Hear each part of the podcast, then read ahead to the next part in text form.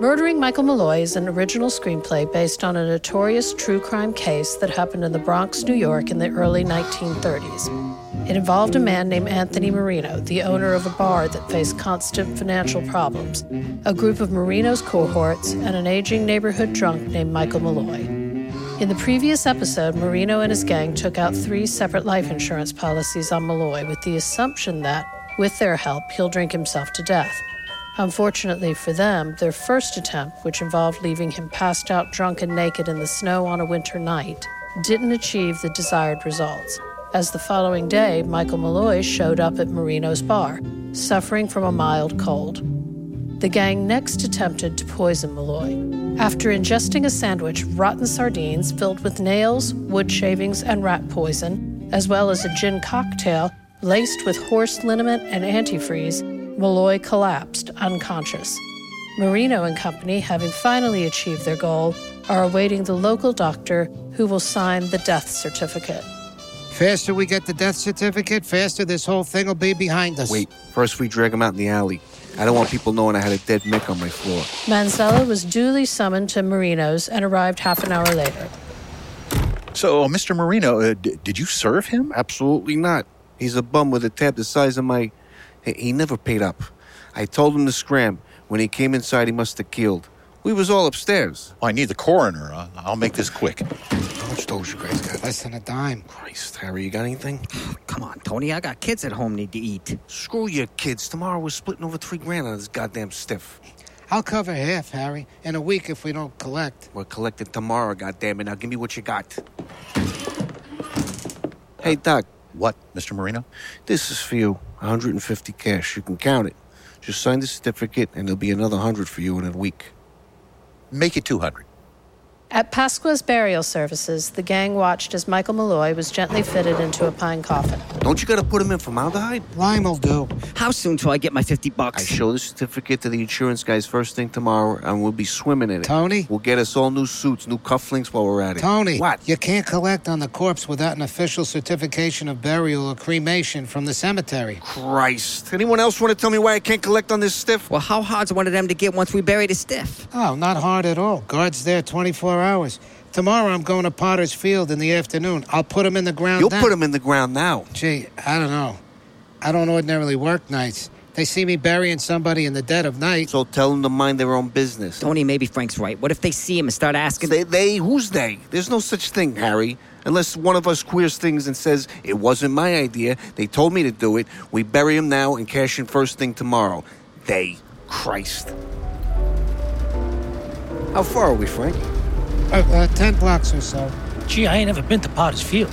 Is it nice? Now, you're about to find out, genius. Bless you. Thank you, Joseph. Son of a bitch. He's alive. Ah, Smelling this place is killing me. Where am I now? Jesus, what happened? Anthony, this is you. Could you unlock this closet perhaps and give me some fresh air? What do we do? What we do is what we came to do put him in the ground. Oh, I couldn't, Tony. Why not? We got the death certificate. Because I bury dead people, not live ones. Maybe it's for the best, Tony. Maybe somebody up there's telling us to let the guy live. I mean, he's still alive, ain't he? No, he ain't. He's dead. His body just don't know it yet. Oh, Give me a hand with this box. What are we doing with it? We're leaving it right here on the road. How are we going to explain how it got here?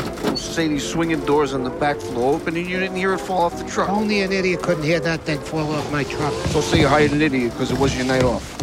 It was at 3 a.m. when a sleeping Anthony Marino was awakened by a knock on the door. We're closed.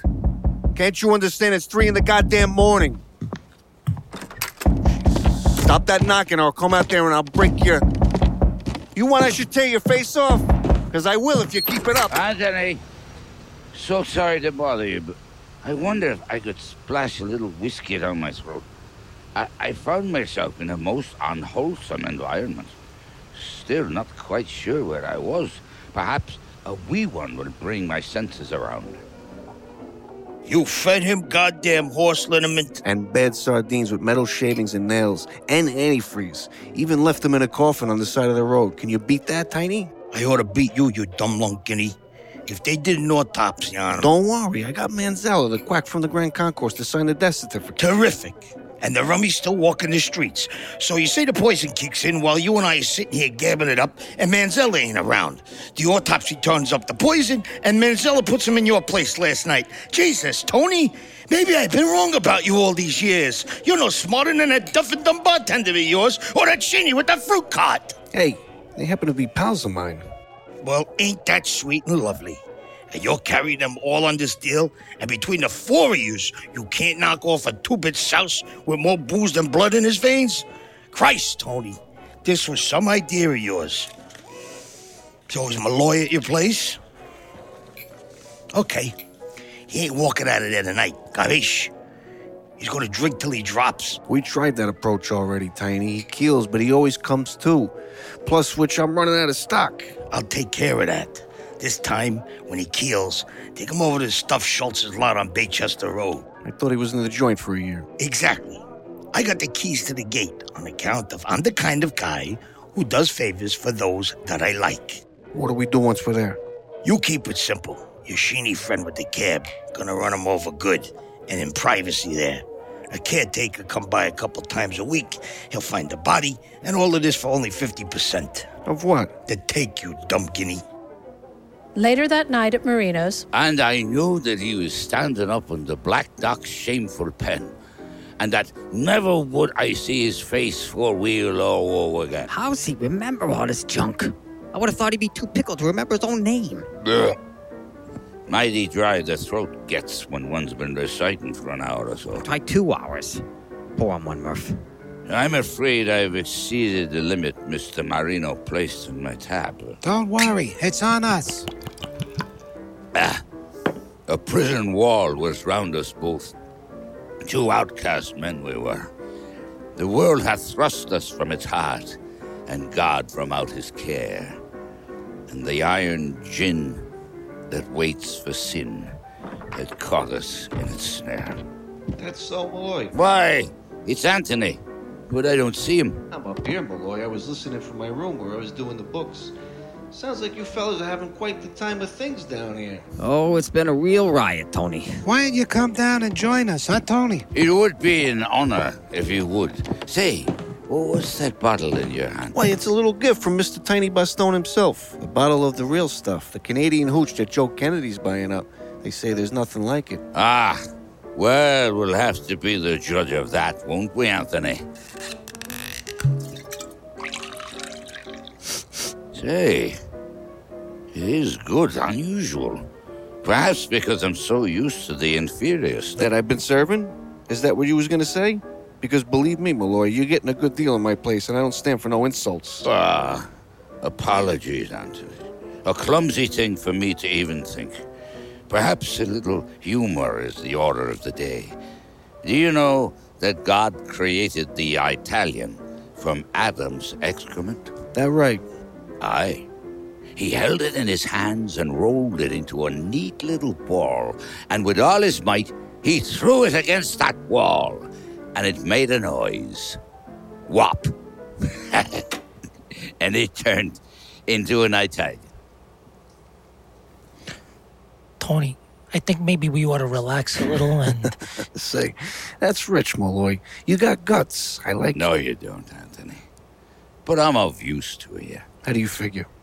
My boy, I've contributed little to the betterment of humanity in this life. Indeed, some might call my time on earth an utter waste, an error on the good Lord's part to have granted me his benevolence. And but for you, Anthony, my life would indeed be a waste. yeah, how do you figure? I have something that you need, and both of us will be better for the exchange. All I can give you, my son, is a bit of luck. It's what you need the most, is it not? To stop the struggle and ward off the blackness that you've known. Yeah, luck is a sucker's religion. Anyway, whatever happened to you that makes you think you got any luck? Well, when I was a lad and first discovered the pleasures to be had in the world of the spirits, I learned the dangers as well, firsthand, I might add. Rolled by some sailors, beaten for my money, strapped to a tree, tortured for a boyish laugh. left dead that night in the river on the edge of the village where my mum died. Here, Anthony. Take this gold piece. Read the back. Well, actually, I don't read so good. Ah, well. No need to read it, really. The point is that coin was in my pocket that night. That night I was attacked. The night I was left for dead. But those sailors knew not of that. They knew not that I, a son of Aaron, am indeed a son of Him, our Lord Jesus. And as such, am invested with His unearthly demeanor. They knew not then that the night was mine. Hey, my lord, you okay? Tony, ain't we want Come him on, like get, get the car. What are you waiting for? And, and give me that coin. Maybe it's worth enough to cover some of his tab. Where we going? Stuff Schultz's lot on Baychester Avenue. Make a right. It's on the corner. Pull him out. Murray. I need some help. He's kind of heavy for such a skinny guy. I'll, I'll take his legs. er, Now set him, set him down right over here, right in front of the headlights. Harry, when I give you the signal, gun it. I don't know, Tony. I never won anyone over before. So now's your chance. Why's it gotta be me? My cab killing it with me driving? I don't think it's fair that I gotta do all the dirty work. Okay, lunkhead, get out of the cab. I'll do it. Jesus. Oh, I'm gonna be sick. Well, how's it look? You got one of his legs. You ought to try getting the other. Maybe flatten his stomach and face while you're at it. Well, Think that might have done it. where's the fake ID? I got it. All right, so put it in his pocket. and Let's get out of here. I'll drive, seeing how Harry here is too scared of the boogeyman to run over a drunk mixed sot. Gee, he didn't look too good to me. In fact, he kind of flattened out, so he seemed like he wasn't there. Yeah, that was the point, genius. Hey, Tony, slow down. I see something. Lee, what the hell? Stay calm.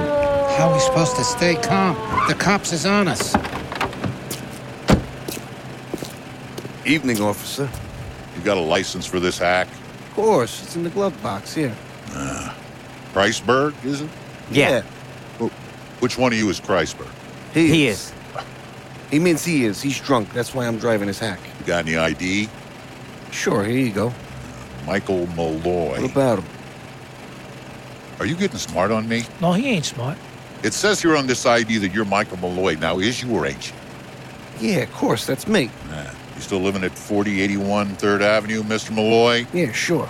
You don't look Irish. Just lucky, I guess. You know why I stopped you? Not exactly. You got no back bumper on your hack. Get it fixed. All right. See, everything's okay. No, it ain't. Why not? Because if you got Malloy's ID, then he's got yours. Know what that means, Tony? You're your own beneficiary. Can you beat that? That night, fearful of depleting his ever dwindling stock of liquor, Marino didn't open his bar for business. Instead, he sat alone, gazing at the Hollywood Fan magazine articles and pictures. We're closed. even to Carol Lombard.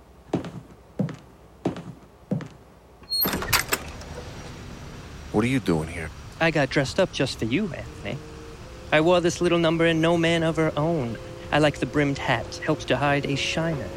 Like the one you gave me in the park, remember that? Come on in, I guess. So, quiet tonight. Can't afford to stay open. Can you beat that? Hey, you know I'm sorry about the shiner. Don't know what got into me. You never know what gets into you, do you, Anthony? Anyway, I'm willing to forgive and forget, providing you are, Okay, then. We made up. Is that it? if you want it to be. I should remind you before I go that Tiny's loan is due, and you'll get the same treatment every other guy in the neighborhood gets if you don't pay. I'll take care of Baston when I'm good and ready. You know, Anthony, people like me and you do better when we stick together. I suppose you think you're making a play for me, huh? Well, forget it. I'm through with people like you. I told you before, I ain't no queer. So get that out of your head. Oh, I know what you are, Anthony, better than you do. Come here, sweetie. Carol wants to touch you where you like. Well, okay then. Hmm. Mm. I'm not. I'm a. I never. Look, I want to. Don't speak, you don't have to tell me. I understand everything about you. Except one thing. Why would you go through so much trouble to knock over the old rummy for a lousy 800 bucks? Maybe it's more. How much more? This deal's gonna be the one. It's gonna make everything what went before it right. I got three policies and I'm collecting on all of them. I had a feeling there was something special about this deal. And about you, Sugar Lips. And I ain't told Tiny that. So keep it mum, get me? Of course I do. You know my secrets, Sugar Lips. Now I know yours. Christ. What good's a dead rummy if you can't collect on it? Maybe he got buried in the snow. It's supposed to clear up next week. Uh uh-uh. uh. i have been all over that lot personally myself. Who says we can't collect? We ain't got a body. There's 10 million bodies in this town, and you tell me we ain't got no body? We get ourselves a body. We find a mick with the same description we offer him the same way, only this time we put the right papers on him. And if that don't work, we find ourselves another mick and we off him until we get our goddamn body. Am I being clear? That night on Gun Hill Road, Marino and his gang stuffed themselves into Harry Kreisberg's cab and drove past the burning barrels around which the neighborhood indigents warmed themselves.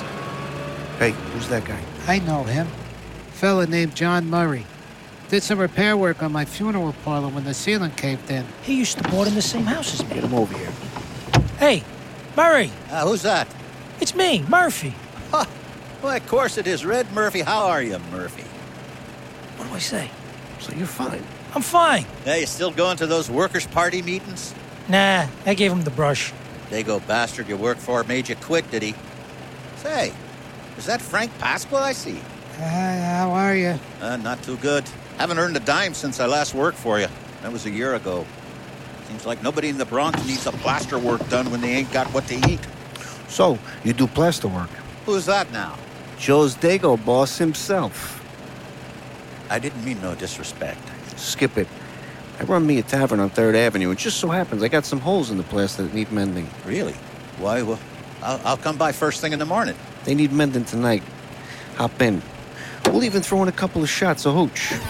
I suppose this is my lucky night. Yeah, how about that? John Murray's lucky